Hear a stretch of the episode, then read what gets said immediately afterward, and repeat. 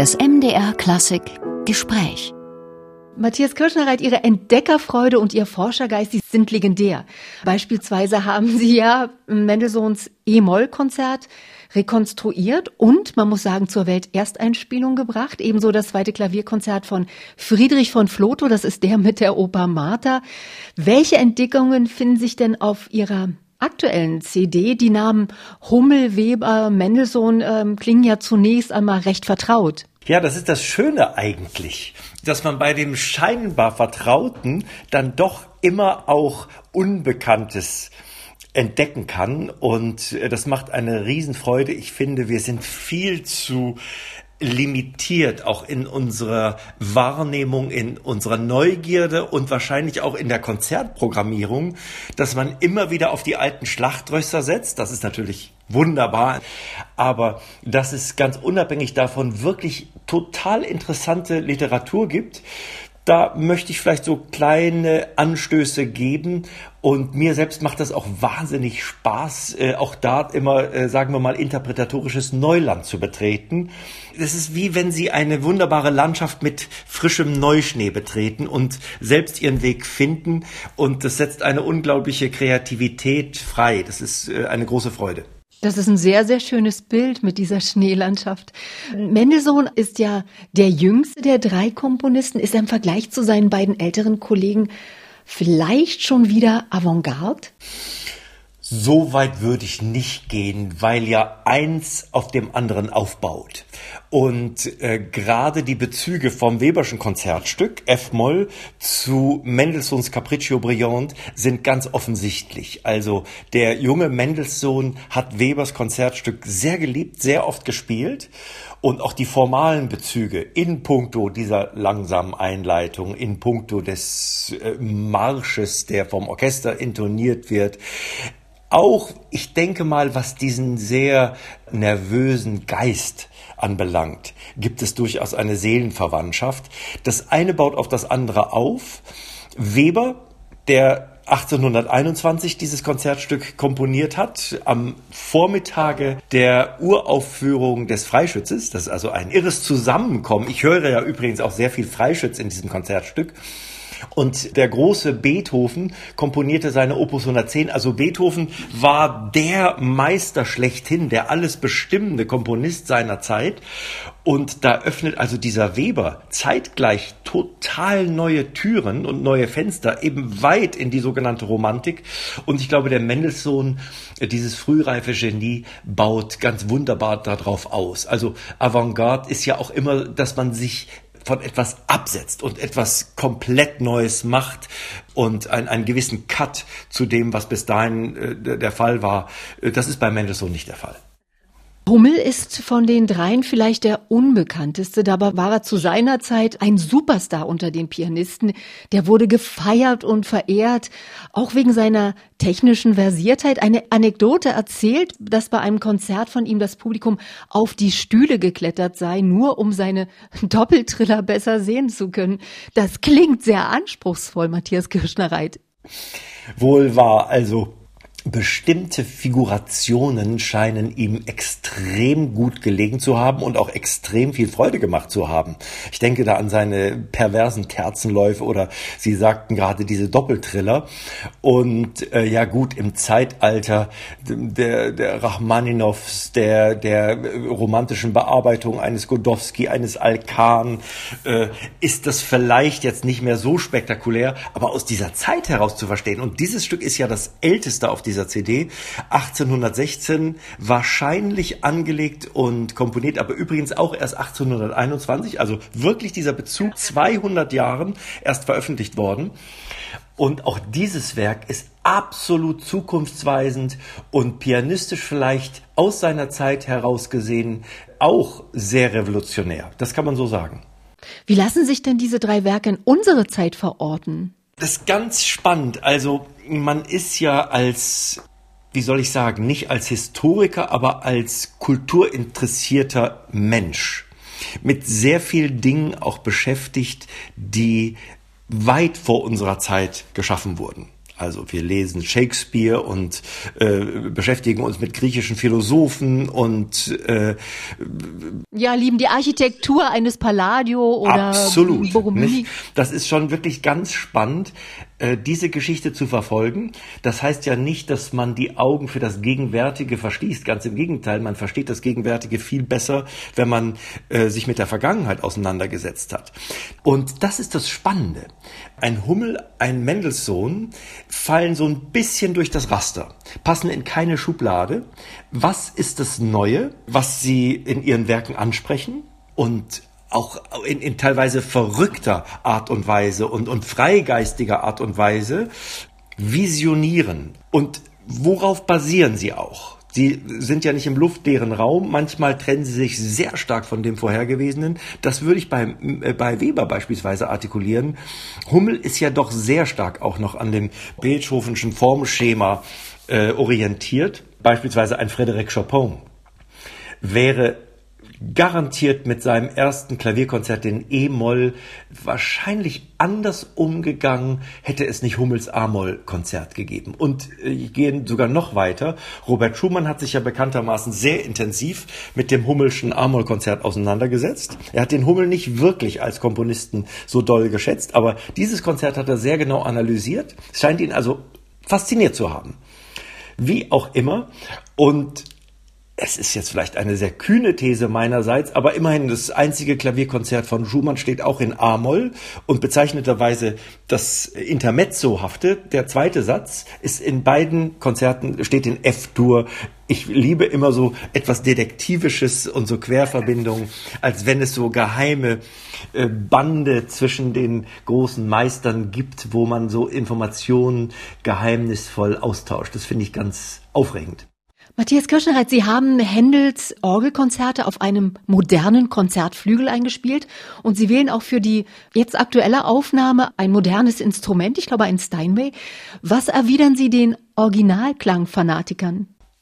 Den erwidere ich voller Respekt, dass sie mich mitunter sehr, sehr, sehr inspirieren. Aber für mich stand heute im Frühjahr 2021 zu dem Schluss gekommen bin, dass ich den Farbreichtum und auch das Gegenwärtige eines modernen Hochleistungsinstrumentes, in dem Fall ein Steinway, doch einem historischen Instrument bevorzuge. Ich muss gestehen, dass ich viele der wirklich herausragenden Meister auf historischen Instrumenten äh, über Jahre und Jahrzehnte auch verfolgt habe. Ich versuche auch diese Klangästhetik mitunter auf dem modernen Steinway umzusetzen. Das geht schon. Der Steinway ist ja ein relativ neutrales Instrument. Das ist eine große Schwäche einerseits, weil es ein riesiger Drahtkasten ist mit äh, zigtausend Einzelteilen und von sich aus wenig persönlichen Charakter hat. Natürlich gibt es unterschiedliche Instrumente, aber die große Chance, und um es mal positiv auszudrücken, ist, dass Sie, wenn Sie diesen Flügel mit Leben befruchten, und natürlich hat jedes, äh, jeder gute Steinway eine ganz starke Persönlichkeit. Da kriegen sie unglaublich viel zurück. Und sie können eben auf diesem Instrument dann Staccato spielen wie auf einem Cembalo. Sie können singen wie mit einer Klarinette. Sie können orchestral spielen. Sie können einen Streicherklang produzieren, etc., etc. Also ich komme zurück zu den äh, historischen Instrumenten. Ähm, ich weiß, wir leben ja sowieso in einer Zeit der Adaptionen und äh, man spielt jetzt, ich habe gestern im Radio Bach-Konzert auf einem Akkordeon äh, gehört, äh, aber sie können eben unglaublich farbenreich artikulieren und was ich noch sagen wollte, zu vielen historischen Kolleginnen und Kollegen, da ist es schon auch so, dass ich mit der Zeit so einen gewissen Manierismus wahrnehme. Also mir fehlt dann manchmal das Vitale. Und man, man versteigt sich so auf kleine Ornamente hier und eine kleine Verzierung da und man spielt sowieso alles immer nur nach Noten. Ich, ich weiß es nicht. Ich habe für mich diese Entscheidung getroffen und ich glaube, ich habe ja im Booklet-Text geschrieben, vielleicht schauen Johann Nepomuk und Felix und Karl Maria von irgendwoher zu und winken. Ich hoffe, Sie haben Freude, wie wir das musiziert haben. Webers Konzertstück in F-Moll steht über dem ersten Satz Larghetto affettuoso, allegro passionato. Äh, wie übersetzen Sie diese Tempo beziehungsweise diese Gefühlsangaben? Weber schrieb das ja mit einem ganz anderen Verständnis für Zeit.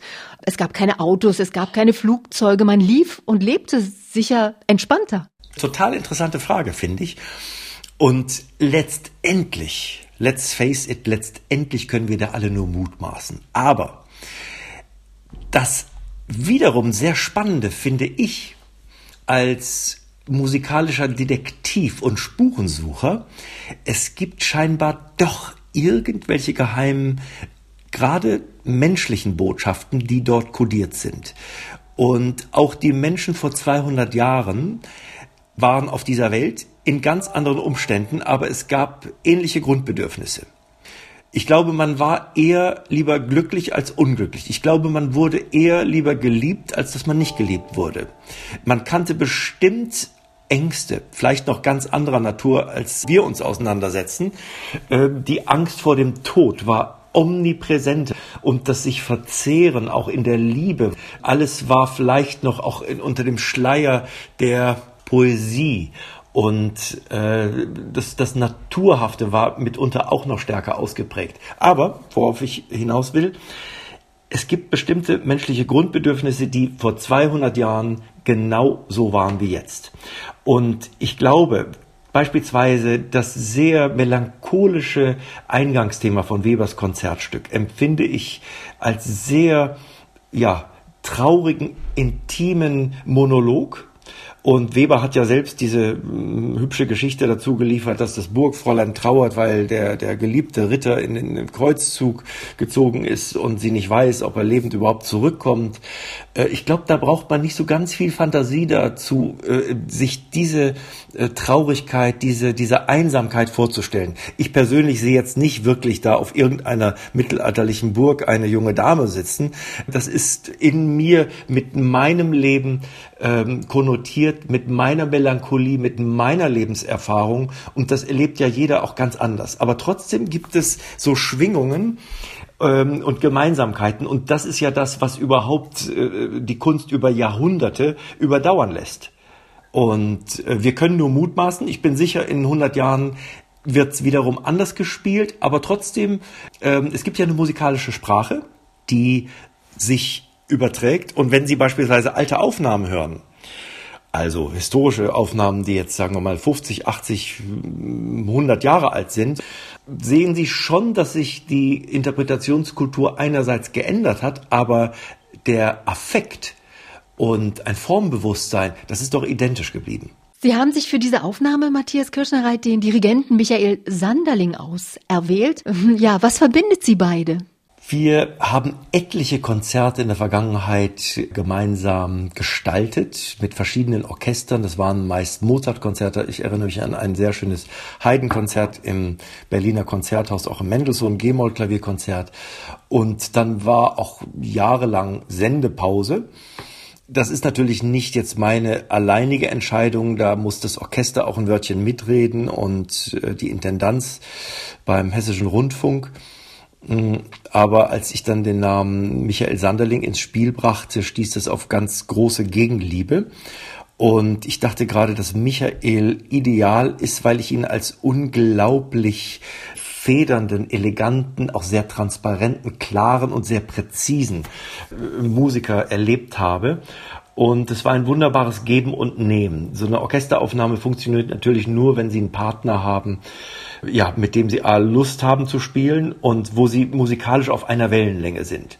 Und Corona-bedingt hatten wir natürlich jetzt nicht wirklich Zeit, uns ja persönlich permanent zu treffen und, und alles durchzugehen. Aber dank Zoom ähm, und der technischen Möglichkeiten hm, hatten wir doch äh, einen, einen intensiven Austausch und äh, ich habe meine Sachen gespielt von meinem Studio zu Hause und er hat sich alles notiert, hat Fragen gestellt, hat interessante Fragen gestellt. Es ist ja so spannend, wenn man durch interessante Fragen auch äh, die eigene Interpretation hinterfragt oder das vielleicht noch bewusster macht. Und letztendlich lief dann die Aufnahme super glatt Und wir waren insgesamt sogar einen Tag vor Aufnahmeende waren wir sogar schon fertig. Also das hat mich selbst fast so ein bisschen erschrocken und ich dachte, wow, ist das jetzt nicht ein bisschen sehr flott, aber äh, wir haben es dann so stehen lassen, weil wir gesagt haben, nein, das ist gültig. Eine Aufnahme ist ohnehin immer eine Momentaufnahme und vielleicht macht man es in fünf Jahren ganz anders. Sie haben die CD aufnehmen können jetzt in der Corona-Phase, aber wie ging es Ihnen denn so in den letzten Monaten? Konnte Ihnen Ihr Instrument Trost spenden oder war es eher ernüchternd, weil so viele geplante Programme jetzt gar nicht geübt werden mussten? Ich habe neulich in einem Live-Interview gesagt, dass die Situation zum Kotzen ist. Ich kriege wöchentlich Konzertabsagen. Ich bin ja auch Intendant eines wundervollen Festivals in Ostfriesland, der Gezeitenkonzerte, wo wir uns vor einigen Wochen sehr schweren Herzens entschlossen haben, den Juni erstmal abzusagen. Das erste Konzert, was noch steht, ist mit Daniel Hope am 29. Juni. Ich hoffe, dass wir das durchführen können. Gott sei Dank laufen gerade die Zahlen in die richtige Richtung, die Inzidenzzahlen. Und es ist einfach nur bitter, weil auch seitens der Politik die wirklich ganz ernst nicht nur ernst gemeinten, sondern ernst durchgeführten und verantwortungsvoll durchgeführten Corona-Maßnahmen. Ich denke jetzt an Sitzabstände. Ich denke an Kurzkonzerte von je einer Stunde und danach wird wieder gelüftet. Ich denke an Testungen. Äh, es hat ja im September und Oktober sehr viele Corona-Konzerte gegeben. Ich habe auch etliche Corona-Konzerte gespielt und es hat funktioniert und ich weiß von niemandem, der sich infiziert hat und dass unser wunderbares Land der Dichter und Denker zurzeit derartig abgemeldet ist und man natürlich irgendwie auch seitens der Kulturverantwortlichen äh, Beileidsbekundung erhält, aber ich habe das Gefühl, das sind doch sehr viele Lippenbekenntnisse.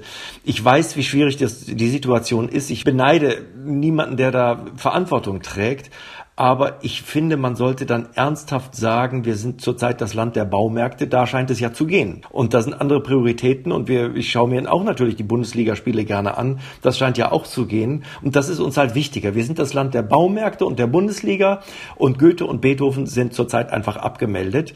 Und ich fände das ehrlich und mutig, das einmal offen zu bekennen. Das sage ich jetzt äh, mit leicht sarkastischem Unterton. Aber ähm, dass man da sagt, gut, jetzt lass uns mal ein Jahr warten und dann können wir Beethoven und Goethe wieder hochfahren. Also insofern geht's mir schlecht, aber ich will was Positives sagen auch. Als Pianist habe ich das Glück, wirklich ein Corona-konformes Instrument auszuüben und verbringe etliche Stunden am Klavier und lerne neues Repertoire. Hin und wieder wird ein Konzert gestreamt. Ich mache Aufnahmen. Nach dem Weber-Mendelssohn-Hummel-Projekt kam äh, der Startschuss für ein Haydn-Projekt mit dem Württembergischen Kammerorchester Heilbronn, wo ich mit Play Conduct äh, sämtliche Haydn-Konzerte aufnehme.